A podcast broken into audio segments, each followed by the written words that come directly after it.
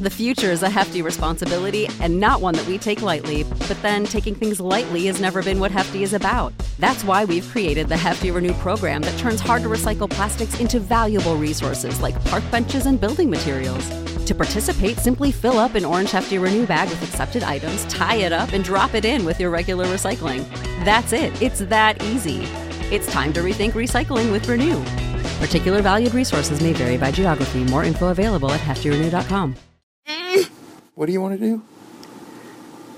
I want, I want to listen about Bigfoot. You want to listen to Sasquatch Chronicles? No, What's the name of that show? I don't know. Sasquatch? No, Bigfoots. Bigfoots, Daddy. What about Sasquatch? No, What about Yowie? no. What sound does a Bigfoot make? I don't know. Let's hear it. Let's hear it, Daddy. Push the button. What sound what sound does a Bigfoot make? Um, I don't know. Do it. No. Push the button, honey. Really, I'm serious. Serious, Daddy. It's time for our journey to begin. You walk through our forests, yet you remain a mystery. What are you? Why do you hide?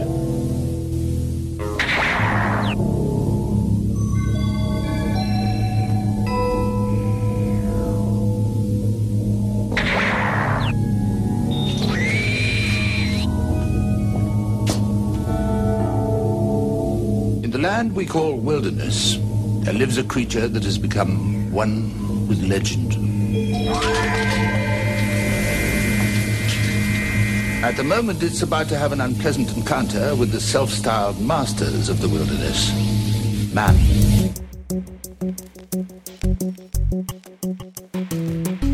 Welcome to OK Talk. I'm Clinton. Tonight I'm going to share with you part one of an extensive and ongoing conversation that I've been having with author and researcher William Jevning. You may have heard him on a podcast or two. I want to go ahead and say the last few weeks have been kind of a blur. Matt and I have both been traveling, working on the show, and we're about, we're really close to dropping our first episode of October, but I wanted to make sure that the back catalog didn't get too full. Um, we're about to release an episode about the Hotel Galvez and the haunted city known as Galveston, but I wanted to go ahead and let you know now that the hotel has packages for October that are on sale. If you're in Texas and you want to do some haunted traveling, uh, we've got some more information on that coming up shortly. When I uh, first decided that I wanted to talk to someone about the creature commonly referred to as Bigfoot, my guest tonight was at the top of my list.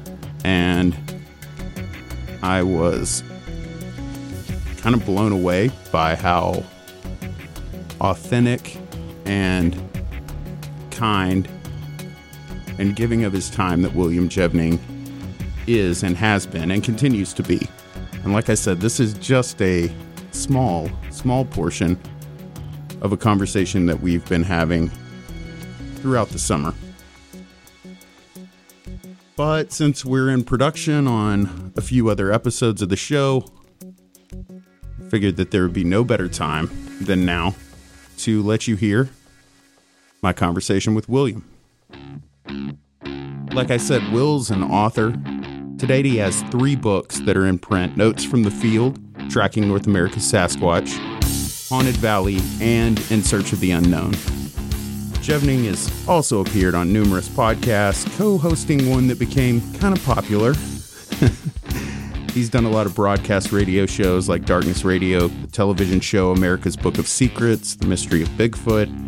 Currently, Will is working on several new book manuscripts and conducting field research in California, Oregon, and Washington. And uh, I can go ahead and say that uh, he's expanding into the wilds of Canada. I reached William Jevning at his home. late one night.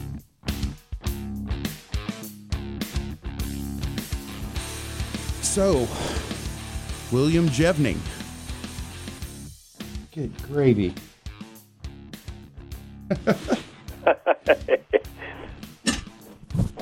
I'm also kind of a big guy, and I'm in a studio that midgets run most of the time. Things a little disproportionate, are they? Oh my goodness. Being six five is kind of tough in this business, I guess. I don't know. Normally it wouldn't be that big of an issue. So, Will, let me ask you, what have you what have you been doing since you um since the summer started, since you last left us? I feel like uh I got so used to hearing you every week, multiple times a week, and then uh you left the Sasquatch Chronicles, and now I feel like I, I think I told you that I feel like there's been like a void in my life because I haven't heard your uh, reassuring voice. So, what's been going on with you in 2015? Well, I, I dove back into field work, and um, I went back to working on. I actually had three manuscripts that I have in mind that I want to I want to get published, but during working on those, uh, another one about much better one. You know, when you're working on writing projects or any kind of creative venture, you know, sometimes during the course of things, something will pop into your head that's that just demands to be done right now. So. Um, that's what happened. I, I I've got one that I'm working very hard on that I'm hoping will be completed by the end of summer. I, I think it will be. Is most of your field work primarily there in Washington? Well, I'm actually in Northern California, uh, but I I work the entire West Coast. Oh, okay. I remember seeing uh, your blog post that you were about to get started. So, do you have uh, different areas that you work, or do you respond to reports and sightings and then go to an area and investigate? How do you generally how do you generally do it? I, I've got well, I've got places all up and down the West Coast areas um, that I like to work. Some of the favorite ones are here in Northern California. Um, one of them that I've called a number of times on different shows, Area Number Four. That's that's how I refer to it because I don't want a bunch of people running there, right, all over it.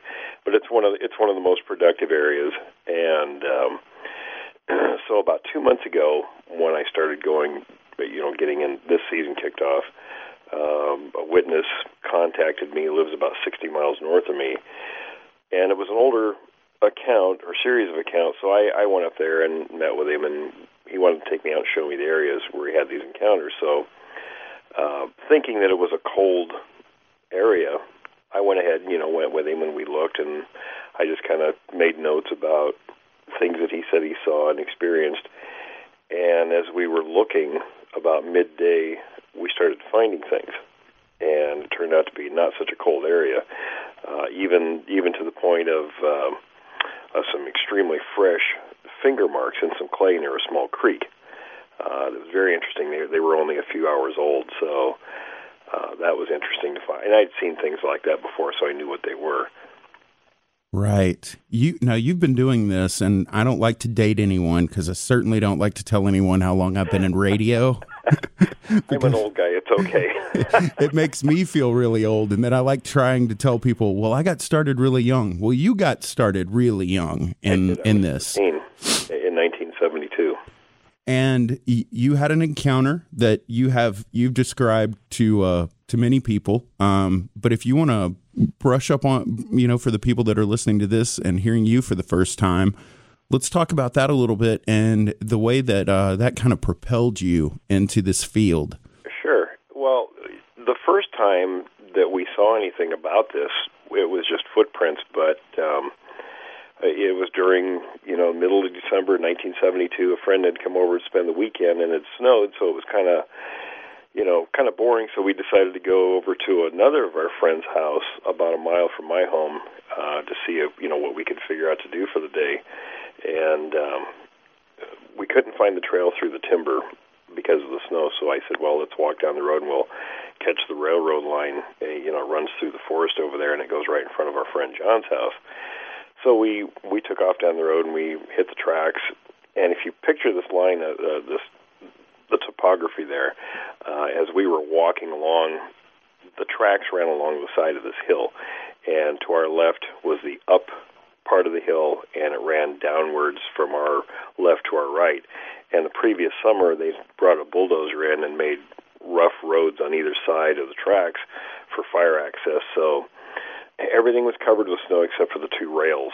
And as we walked along, we got about halfway to uh, John's house, and we saw something red between the rails ahead of us. And so we got up there, and here's this uh, small amount of intestines, probably uh, you know about the size of what would come from a small or a medium-sized dog or a, a coyote.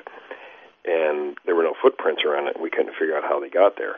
Well, there was, you know, it was too much for any kind of a, a hawk or anything to have dropped, and um, so it was sort of puzzling. And we couldn't see anything, of course, the way we came or, or down below the, on the fire access road below us. So I told my friend Mark to walk on ahead, and I'd climb the hill to the left to see if there was anything up there.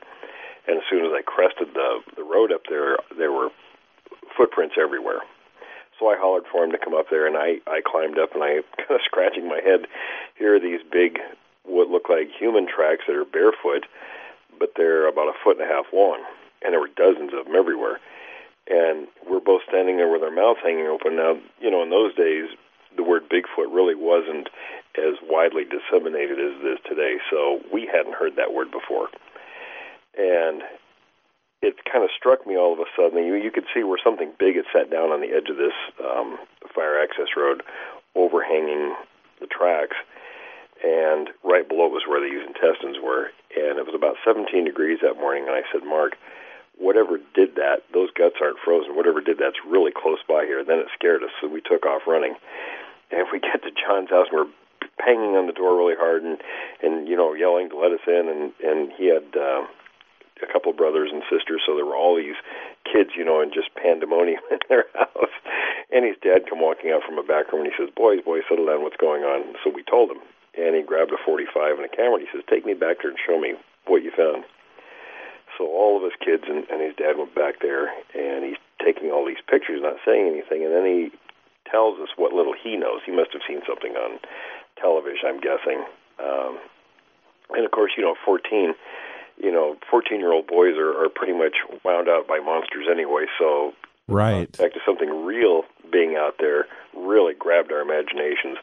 And we went looking every weekend after that and didn't see a thing. So, you know, kids that age, you kind of get bored after a while if you don't get some results from something. So we're off to doing other things. And about two years later, this would have been the fall of 1974 uh, one evening right at dusk, we had to tie my dog up at night because he liked to roam neighboring farms, and my parents didn't want him to get in any trouble or shot. So uh, he was going just crazy, kind of barking um, out towards the nearest tree line to the house. And I figured there was, you know, some animal, raccoon, skunk, or something. They were always coming in the yard uh, after my sister's cat's food and, th- and his the dog's food. So my dad said they might have rabies to shoot them. Don't let them come in the yard. So I went in the house. I grabbed one of my 22s, a couple of bullets. And I go grab the dog and I let him go. And I say, "Go get him." And he made a beeline straight for the tree line. And I'm behind him, you know, as quick as I can get behind him. And I get about 50 to 100 feet from him, and he and he gets to the tree line and he froze. Now, usually he would just plunge right in and go after whatever was there but he froze and his ears were up and he was just standing real rigid, silent. And as I approached him, he wheeled around and, and just come tearing past me and ran back to the house. And I'm looking at him thinking, what the heck is he doing? I've never seen a dog run from anything. And he gets up to the porch and he and he sits down and he, I could see him shivering. I thought, what in the world? So I, I walk up to where he was standing and I could hear something moving inside the tree line. So I chambered around and I, I there were some real low hanging limbs you couldn't really see in there. Um, and there was a big maple tree, great big one in there. And of course, leaves were off the trees at this time, but there were fir trees on the outside. So I I pushed with my one arm, you know, through the limbs into this clearing where this big maple tree was. And when I got in there, uh, less than 15 feet in front of me is this massive thing standing there, and it's moving the leaves with its right foot. That's the noise I heard. And the only thing that went through my mind was, you know, besides, oh my God, was, you know, what in the world is this? And, you know, of course, a million things go through your mind in, those just seconds. And and then the thought struck me, oh, that must be what made the footprints we found. And then I thought, well, what the hell am I going to do now? I've got a 22, and this thing is is at least two feet taller than me, so it was around eight foot high, and and at least 800 pounds. It was massive, and it, when it saw me, it stopped moving and just kind of stared at me. And it was, I've had people ask me, you know, everybody wants to know details of the face. Yeah, I could see the face, but not real great because um, it was at dusk and it was in in a tree line. Anybody knows that kind of a setting. You know, you get mixtures of light and dark. So there were parts of it I could see very clear, like the the foot and then the feet and toes and the hair and things like that. I could see its eyes, but there was hair covering most of the face, so detail wasn't real great as far as that goes. I mean, when I when I saw the Patterson film for the first time, I thought that's pretty close to what I saw. It, it looked like a great deal like that. So as I'm standing there trying to figure out, you know, in milliseconds, what's going on and what do I do, I um, I hear a noise, a noise behind me. So I turn my head slightly, still keeping an eye on this thing, and here comes another one walking around from my right around, and it walks over and stands next to the first one, and it's probably a head shorter and you know a couple hundred pounds lighter. And I decided oh, let me back up a little bit. I forgot what I what made that move was I I thought, well, I'll shoot in the air just to see because my my gun was too small to hurt any hurt this thing. So I thought maybe I'd scare it off. So I shot in the air, and that's when I heard the noise behind me, and this second one come walking around. So then I decided to take off running like the dog did, and um, everybody made fun of us the first time when we found the footprints. So I didn't tell my parents or any any family members what I had seen. So I called my friend John told him, and we all decided to meet at my house before first light the next morning with our hunting rifles, and we track them, and and the tracks were very clear. It frosted heavy that night, so we were able to follow the tracks for quite a long ways until uh, you know it warmed up enough by the sun, and and we lost the trail. But I don't know what we thought we were going to do if we would have caught up with them anyway. But um, and then of course that incident we didn't talk about it except amongst ourselves very quietly and another of our friends overheard John and I talking about it on the school bus one afternoon. And um, he was kind of an introverted guy, didn't talk or have many friends or, or talk to many people. So he asked me if he could interview me about what happened, and I thought, well, okay, it's not going to go anywhere, so he won't say anything. And later, the following summer, 1975, and, and he'd given me John Green's books in the meantime, and I was floored to learn that there was so much information about the subject at that time. And um, in the middle of that summer, one afternoon, one of my sisters said, "There's a couple men here to see you," and I'm thinking, "Okay, I don't know any men except my uncles or dad's friends." So I walk out to the back of the house, and here's Rene Dahinden, and uh, he questioned me about what I'd seen. Apparently, my other friend Jim had written to Green and um, they were in Puyallup at the time, just north of where I lived. And uh, after talking to Dahinden a while, he invited me to he and Green's camp. So that's how I met them, and uh, you know things went from there. Amazing. I mean, those are two heavyweights in the uh, in the Bigfoot research pantheon. You know, they were the foundation of the subject. If it wouldn't have been for Rene Dahinden, no one would have ever taken an interest in, in the subject at all. So here you are, and you're at this time now. You're 16. I was I was 16. I was 17 when I met them. Okay, 17. And um and so they had a camp. W- were they now early on? Did they pretty much do most of their research together, the two of them?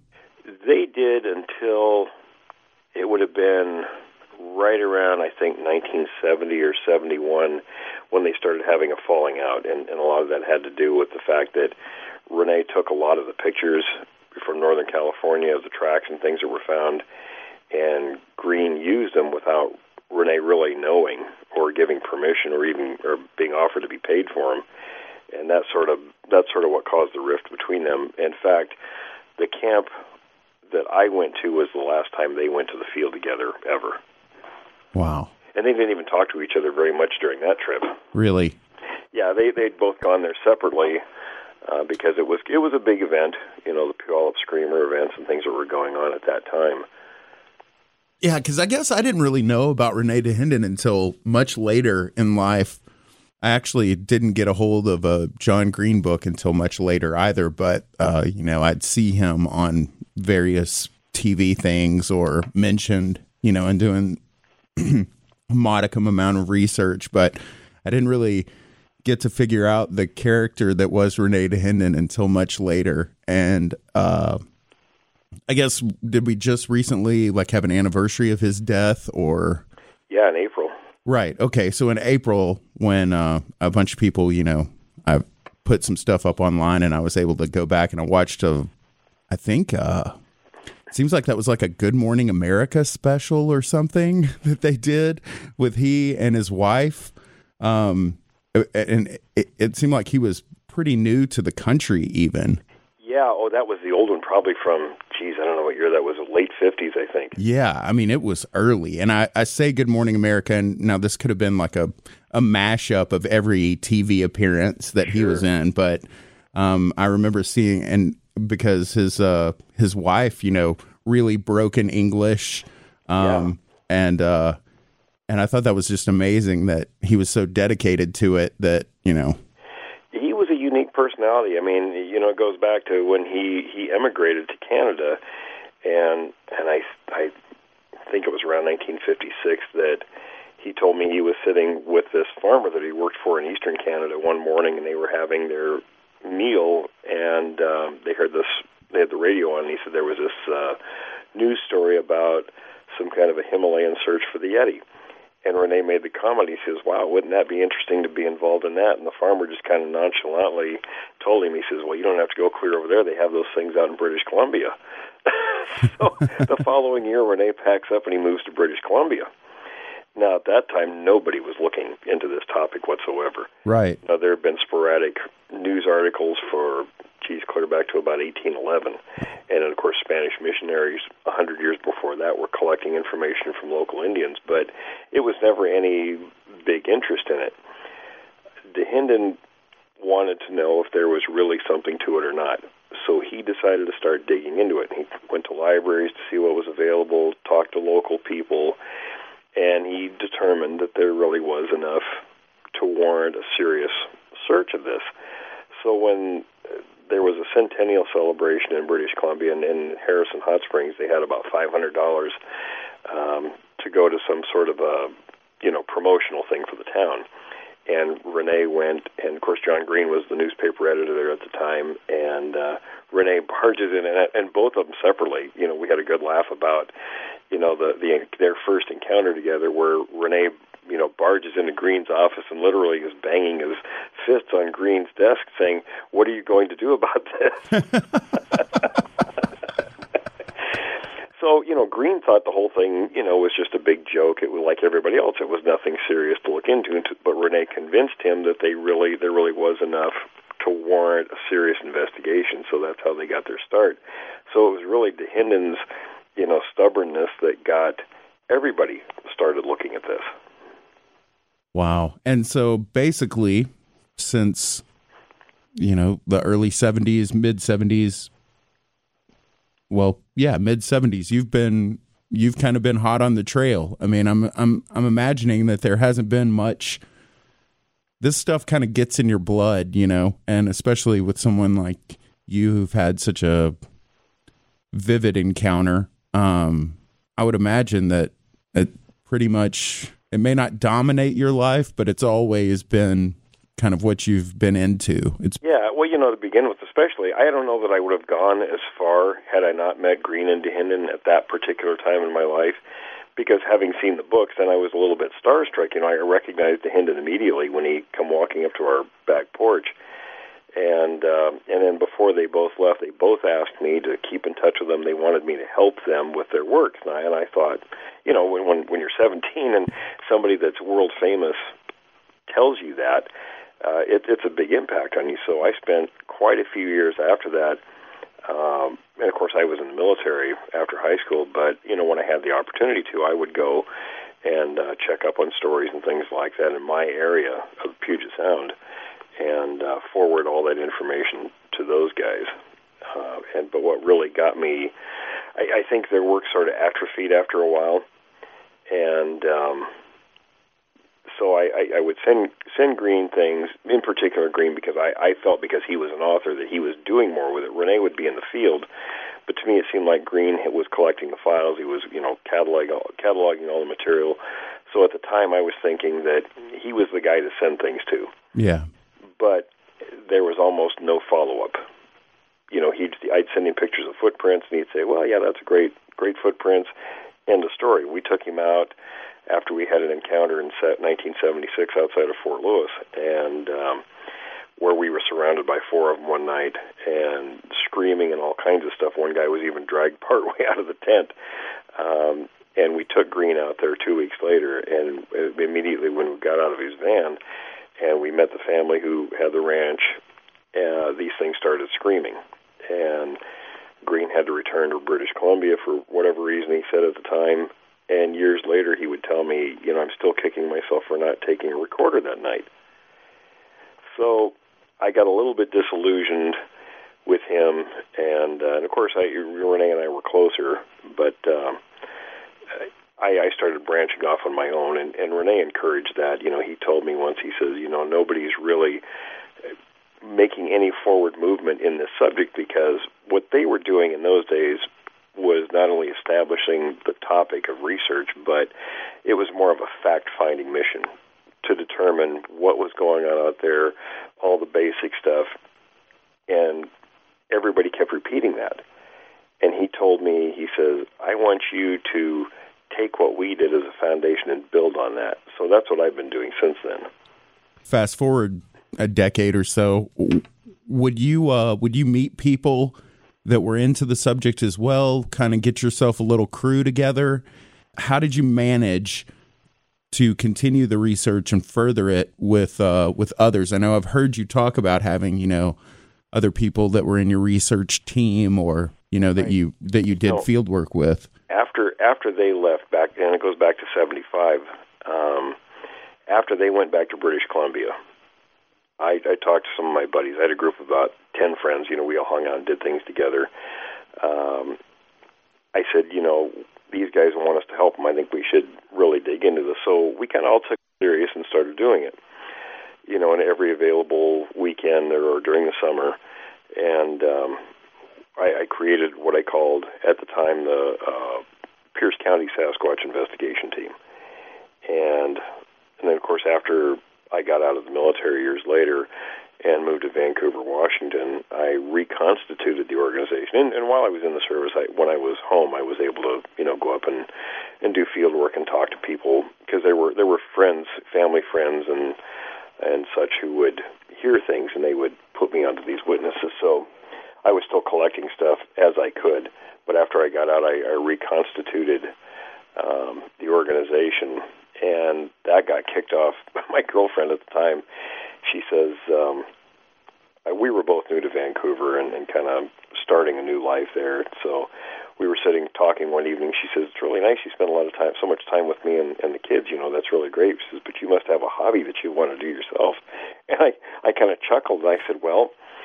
I said, actually, I do. So I, I thought, well, there's no way to dance around the topic. Either, you know, a person's going to accept it or they don't. You just tell it straightforward. And I right. that up from Dahinden. So because he had no no social filters at all, he would just tell you what was on his mind exactly as it, he was thinking it.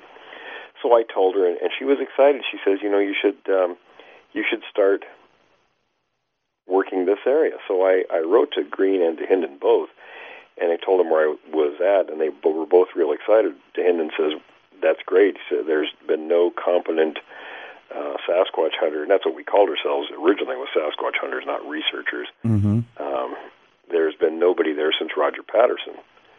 So he said, "It's." He says, "You're really good in the field." He says, "That's."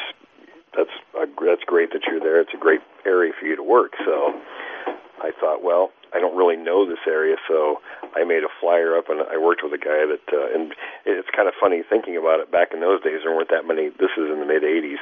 There weren't that many copying machines around. Right. Not right. like today. So I worked with a guy whose father owned a business. They had a copier. So, you know, I come over one afternoon with a case or half half case of beer, and we sit around and, and had beer and, and BS'd and made about you know however many hundred copies of this flyer, and it was just asking people if they had seen anything like this and, and my contact information.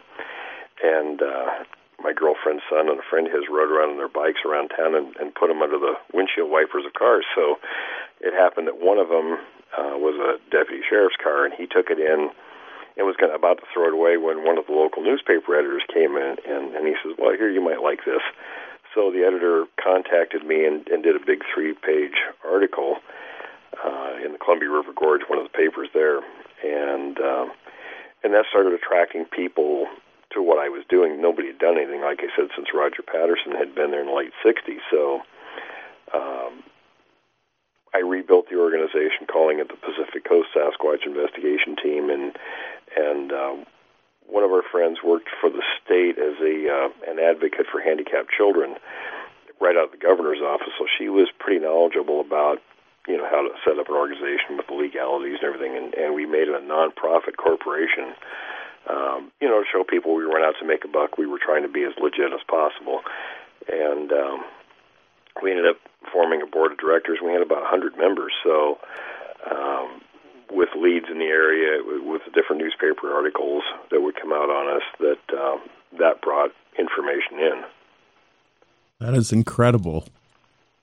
That is incredible. I mean, I don't think I've ever heard that. At least that little part of your tale, and that's that's something. See, I, it's funny because something that I've been interested in since I was young, but life gets in the way college, work, family. Absolutely. And you kind of come in and out of it, you know? And, uh, and there does seem to be, at least in my own uh, consciousness, you know, like gaps in time when I don't remember anything about, you know, the the topic. I, I really I just have a lot of respect for someone who uh, has put in so many years and put your nose to the grindstone, and then to get an organization built up. Which now you know you hear these like they're you know, I mean everybody's got an organization, you know exactly, and, and we were probably one of the very first. Yeah, I, I mean I can't I can't even imagine. That's that's what I think is so cool about it is that it obviously it seems like I mean, you are a trailblazer in the field, but that's a really, really cool thing to have something going in such a, you know, renowned area. So let me ask you this, because this is, uh, I've got a few different wild theories, but where do you think, what do you think the state of the species is right now in terms of population? I feel like there had to have been a time when we basically drove these things nearly to the brink. Right, exactly. And and a lot of uh, my Native American friends years ago used to tell me, and, and my thinking back then was, I, I'm always trying to figure out why they do things. Right. Everybody goes out looking for tracks, and you know what I call the trophy hunters. Mm-hmm. Find something, they hold it up and say, "I'm an expert because I have this." Right. You, you, who cares? They don't. They don't think about well, what what's the behavioral aspects of that line of tracks? What were they doing? uh, tracker friend of, of mine up in British Columbia said something to me a couple of weeks ago that really gave me a different perspective. He says, you know, with footprints of, of tracking any animals, he says you can build a behavioral profile. And I thought, now that's a great way to say that. You want to know what something is doing. You know, I don't care about just having the, the, the physical aspects. I want to know what they're doing. Right. So I think I got off on a tangent there. No, no, no, no, no, no. I'm I'm feeling you. So behaviorally, it's a big thing. Um, you know, if you want to learn about any kind of a creature, you better know what they're doing. You know, I, I could care less about you know because over the years you hear you've heard different aspects come out. Like, and I, I used the example with somebody yesterday. We were talking, and I said, you know, everybody takes a piece of this, and they think automatically they've got the Holy Grail and I, and the example I used was the thing about dermal ridges. I think back in the 90s, and I thought, okay, you know, I've got I've got quite a few photographs that people have sent me of hand marks, very clear ones, you know, showing dermal ridges, things like that. And I thought, okay, that's interesting. It doesn't prove anything. Uh, but back to the status of the of the population, uh, nobody really has any clear figures on population. Although um, what I what I, I'm sure is happening because there are more sightings now than there have been for for a number of years in the past is kind of goes back to logging. And yeah, yeah. Logging is such a big detrimental issue. Well, it's really not. It kind of serves the same function as forest fires if you look at it in terms of that, because there's a renewal mm-hmm. of uh, well, you know, the old growth canopies block out sunlight, so it's very limited plant growth in those regions and it kind of keeps populations of wildlife down because there's only so much food to go around. With these areas that are clear cut, well, it takes quite a while for the timber to grow back. So you get all these leafy plants. And I know in Washington, for instance, I, I looked it up about the deer population. They call it an infestation. There's so many deer. That's a direct result of all this plant growth. Well, if there's all these prey animals, then nature is going to respond by making more predatory animals. So, if you follow the train of thought, the Sasquatch is a predatory animal, so uh, their numbers are going to increase exponentially as well. See, that's really interesting because I wondered if, uh, I mean, obviously the idea of clear cutting, wiping out large amounts of what you would assume to be habitat would be detrimental. But then at the same time, we do planned burns, controlled burns of forest, while it may have a negative effect right then, long term, it, it's very beneficial. Very beneficial. And I heard I heard a stat or um, you know at least a theory about Ohio and uh, the amount of um, clear cutting and logging that had gone on in Ohio, and that uh, since that time, and let's say this was late '80s, early '90s that the state had gone from like 12% forest to now it's up to 60. Wow. I may be off like, you know, 5 or 10% either way there, but it was literally that that drastic of a of a jump. Mm-hmm. And then when you look at sighting reports, it almost seems like it correlates with that. I would imagine that if there was a lot of clear cutting going on now, maybe we're not directly affecting the species in terms of like its numbers, but maybe just pushing them into the further reaches, I guess. Well, these guys are going to move accordingly anyway. I mean, their ranges are a minimum of 500 square miles for a single group. Now the ranges overlap, uh, so you know, and they're, going to they're going to fluctuate their movements throughout a range accordingly. You know, where and it's based on food sources and things like that. So, you know, if an area is is cut, they're just going to adjust accordingly, you know, to another part of that range. And they don't stay in one spot anyway. They're always throughout a year, a yearly cycle. They move throughout the ranges. So, and that goes back to uh, also why they're so difficult to catch up with. It's because of how they move through the ranges. And one of the books I'm producing now, uh, I'm outlining that so people understand with diagrams and everything how they move and and it's not the same pattern. You know, you hear people talk about oh they they go back to the same place the same time of year and, and they're there every year. Sometimes yes, sometimes no. Sometimes those are different foraging areas as they move through their ranges. Yeah, and that's probably dependent on the actual habitat, you know, and the surrounding area. I mean, if they have different places to go, right, and mm. they'll and they'll move those. Let's say in in June, you know, they're in this one particular area every year it could be, and it's kind of hard to describe this. It's better with a diagram. You know, they might be in one spot one year, they might be five miles away, but it's still within the same foraging route in that particular part of the range for that time of year. So they might change, you know, each year as they come through, and they may not use the same spot for 20 years or more. Yeah, okay. I see what you're saying. So they'd be very difficult for people to go out and actually find them. And I, I spent from 1987 through 98 in the area south of Mount St. Helens tracking one particular group every year. I could get within a 30 day time window of where they were going to be in their range. And, and that's over 15,000 hours worth of work during those years. So, and that's as close as I got. They're very difficult to catch up with. And, and if they alter that pattern, then that's, that's being unaffected by people or you know food sources, things like that that would be factors in, in any kind of a shift. So I was pretty lucky with that. Now, of course, since then that range has changed because they've done a lot of building from the uh, Columbia River Gorge north. So I don't really know what the movements are of those groups right now.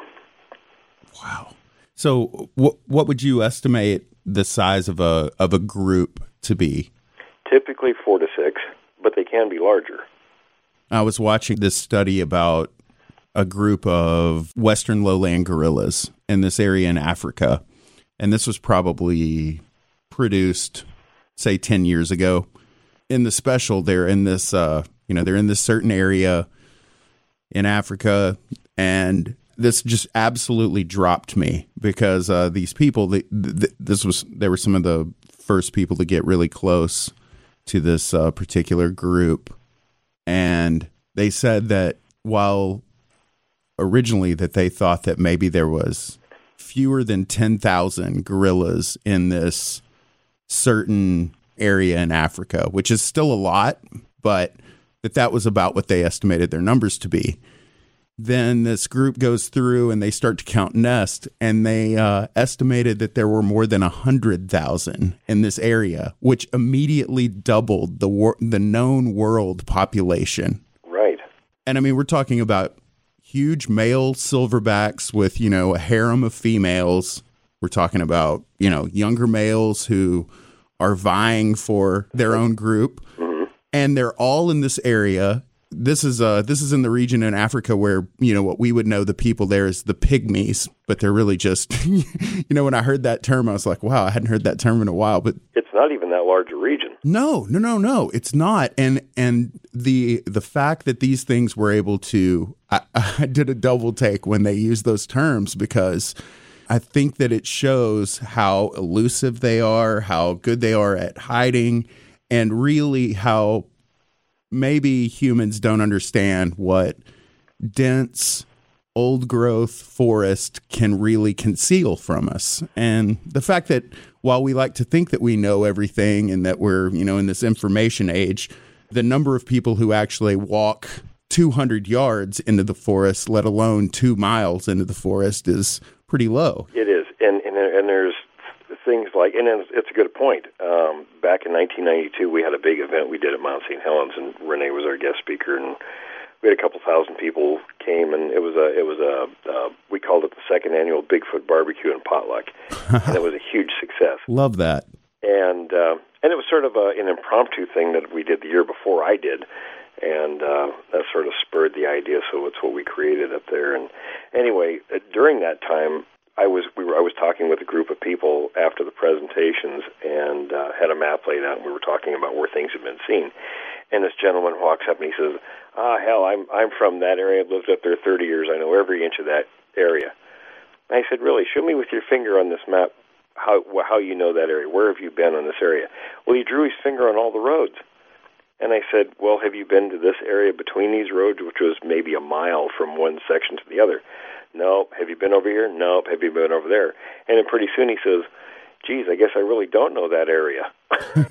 right. do it from the roads. Well, you know, depending on the time of year, you know, in the wintertime, you might be able to see 50 to 100 feet off to your left or right going down a logging road. In the summertime, 10 or 20 feet. And if you're driving alone, are you really looking off to the left or right? And is a Sasquatch even going to be that close to the road? Right. So the chances, it's like playing the lottery.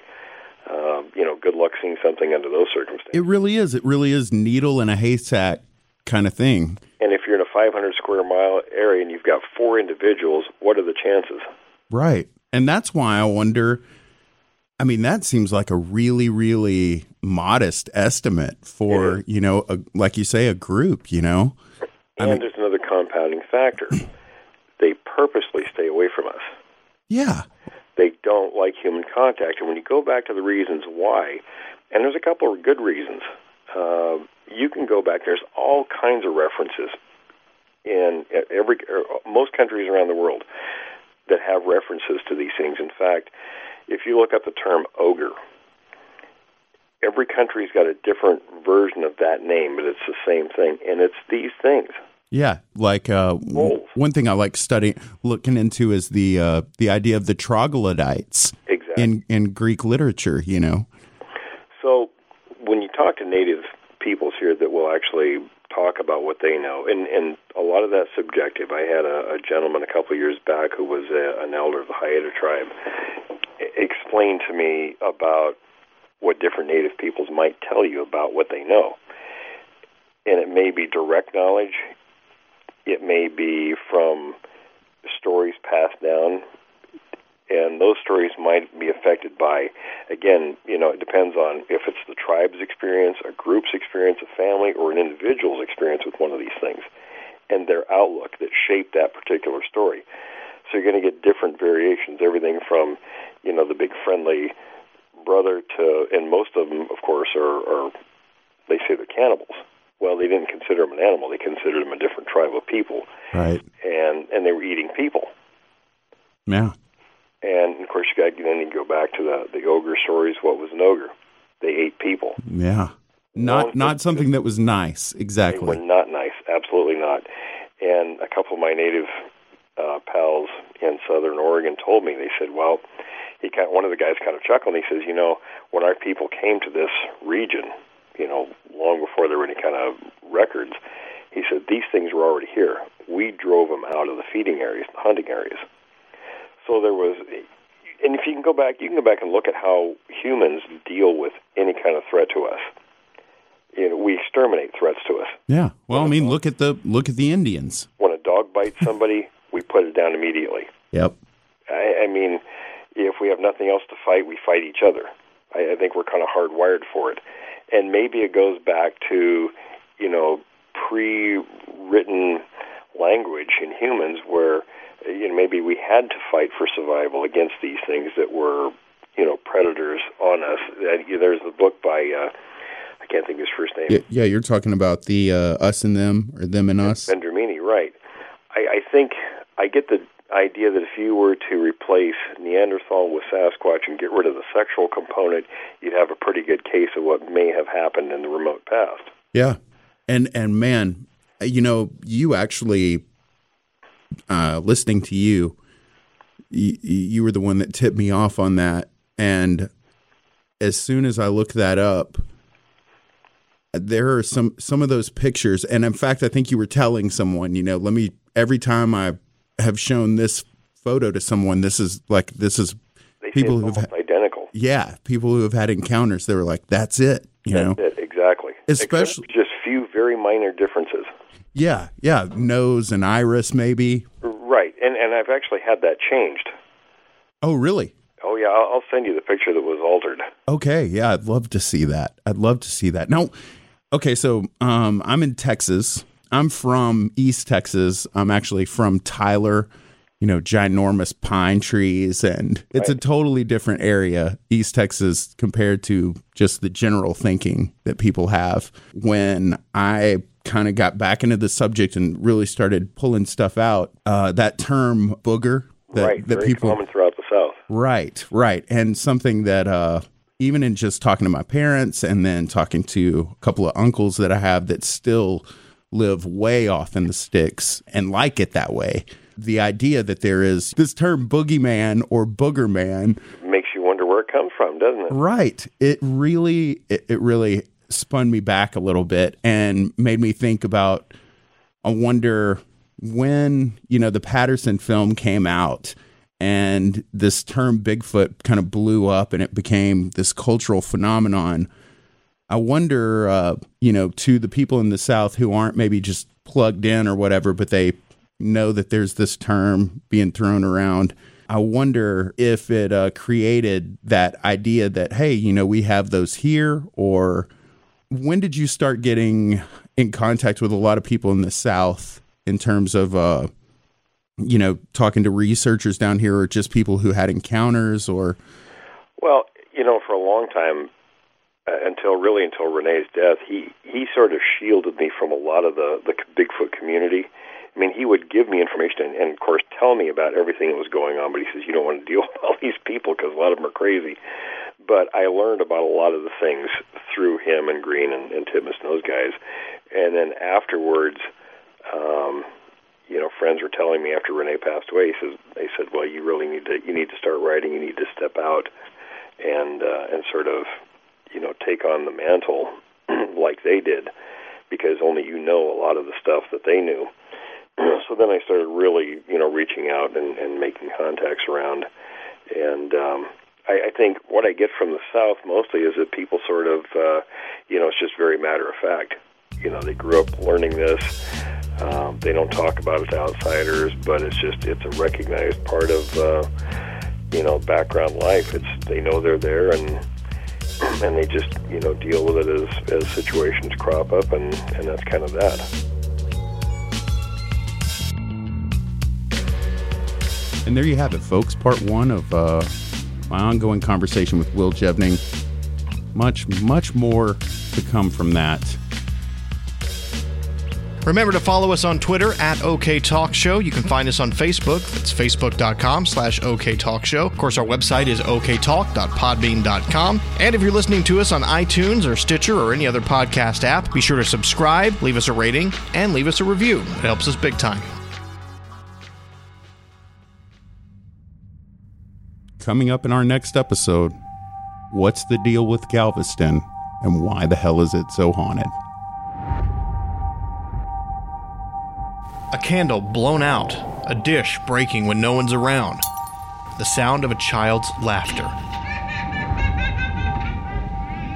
Over its 104 years, Galveston's Hotel Galvez and Spa has collected quite a history and quite a few ghost stories. It's been featured on the Travel Channel and the Discovery Channel, and now you can get a peek at what's behind the door to the infamous Room 501. Um, they actually found out her name was Audra.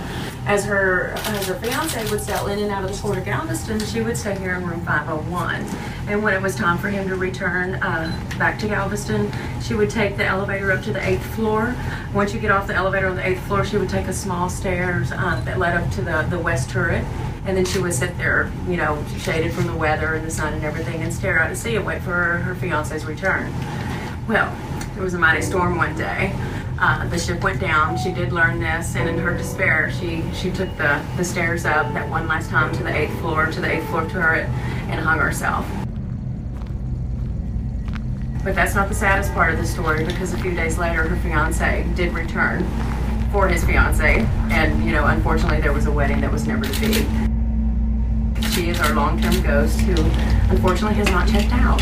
She is rumored to, to walk the walk the halls and has been seen by, by quite a few.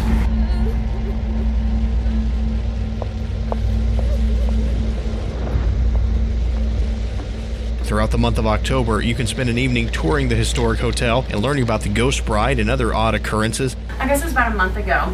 Uh, we had a gentleman that checked out, I mean, just really, really quickly at 3 o'clock in the morning. He just ran downstairs. He was bawling. Our night audit uh, manager spoke with him. He had a photo, and he was saying, he says, I tried to talk to her all day. He said, this is the reason why I came. I tried to talk to her. You know, she wasn't saying anything to me. I couldn't see her. But all of a sudden at 3 o'clock in the morning, he was still trying to talk, and all of a sudden she, she appeared. Now, he had a photograph of a hand that was reaching out to her that, you know, that looked like a lady's hand. Now, we offered to move to hotels. He wanted none of that. He just, wanted, wanted out. and then follow it up with a three course dinner at the Galvez Bar and Grill. You can also book an overnight package, which includes a deluxe and possibly haunted room of your own following the tour, and a copy of the book Haunted Galveston so you can keep yourself up all night. Visit HotelGalvez.com for more.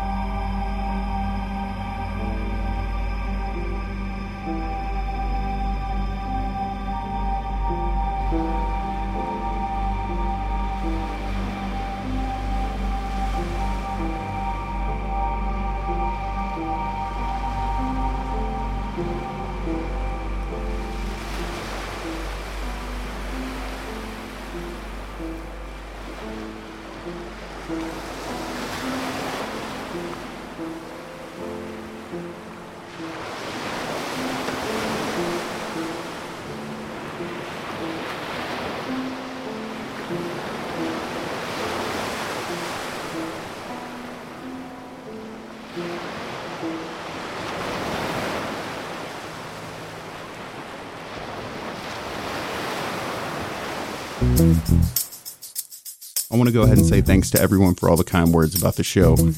It uh, really means a lot to us.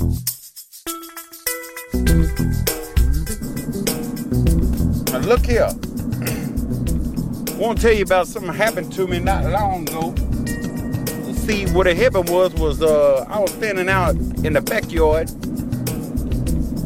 uh, having a cold one because see my old lady, she had gotten lippy with me earlier in the day, and I got to tell you, I ain't even trying to be in the same room with her when she get lippy, you know what I mean? So uh, I had taken my brew, gone out into the backyard, and uh, we got a little uh, we got a little fenced in area back there, but you know, I like to get outside that fence and get behind. We got these uh, shrubberies, get behind them shrubberies, and then she can't really see where I am, or at least she can't throw nothing directly at my ass. And uh, so here I is, I'm standing out there in the back, about sundown come, and I mean, I tell you right now, I was pissed anyway. All of a sudden, I hear some kind of commotion off in the tree line, and I'm thinking to myself, what the fuck that commotion? And what had happened was, was uh, was I seeing all this movement through the tree, and honestly, I thought, you know, somebody was out there was just acting crazy. Uh, and we got this little, uh, we got this little grove of trees out there behind our fenced-in area. What I noticed shortly, I, no- I noticed all this motion and commotion, and then a motherfucking rock come in, hit me on my damn toe, and I'm like, who in the hell these kids think they're gonna throw a rock at my ass? And I was pissed, right? So, anyway, what I did was, well, I stood there and I was waiting on one of them kids come out and go over and whoop his ass. And I started hearing some growling or grunting or whatever. Sound like maybe, maybe it sound like some kind of hog in some sort of sexual situation. And then it got really, really creepy. Cause I seen the branches of this tree move back like somebody was peering through them. Except where was that they was peering through on these branches on this tree was about a half, eight foot tall. And I know damn sure ain't no NBA players out here living. And uh I kept looking in the area there. And sure enough, I noticed uh, when, when the tree stabilized, I noticed what looked like a face. But it was all black. Not like the Kimbe Mutombo black, but more like uh, Draymond Green black. And uh, just staring at me. And I'll tell you right this right now. I told you about how pissed off I was at my old lady. I turned my ass back around and went back inside and decided I was going to drink the rest of my brew next to her ass because I didn't want to be out there with whatever that ass was. And that's all that happened. I ain't seen it since.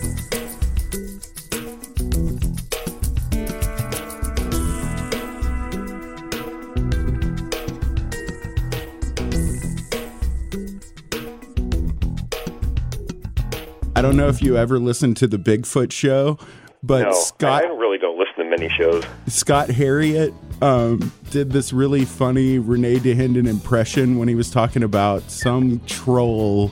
Uh, God, Eric Beckyard. Beckjord, oh my god! You know what Rene did to me one time? This was when Beckjord was active. He got to where he Beckjord would bug everybody in the Bigfoot community. Yeah, I heard. Rene, he wouldn't he wouldn't write to Rene. Rene liked to keep. He was. I used to tease Rene about being like the CIA. He was the DIA, you know, because he knew everything that was going on.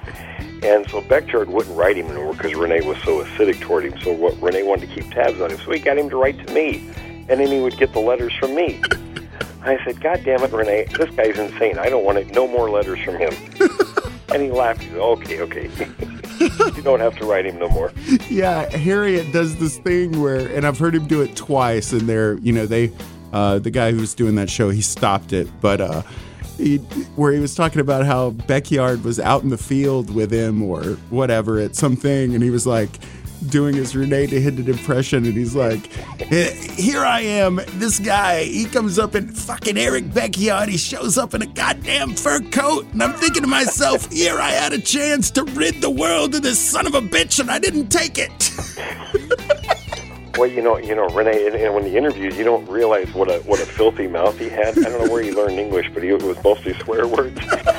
we were sitting around talking one time back in the '80s, and he says, and he, he would say, he said this without realizing what he was saying. He says something that he says, he says something about I, I, I shouldn't, I should really should watch my language. He says, I, I say all these goddamn things around these little kids. You know, I don't want to have these little bastards, you know, pick up on what I'm saying or something. Like you know, every, every other word was a swear word with Rene. You know? Oh, that's brilliant.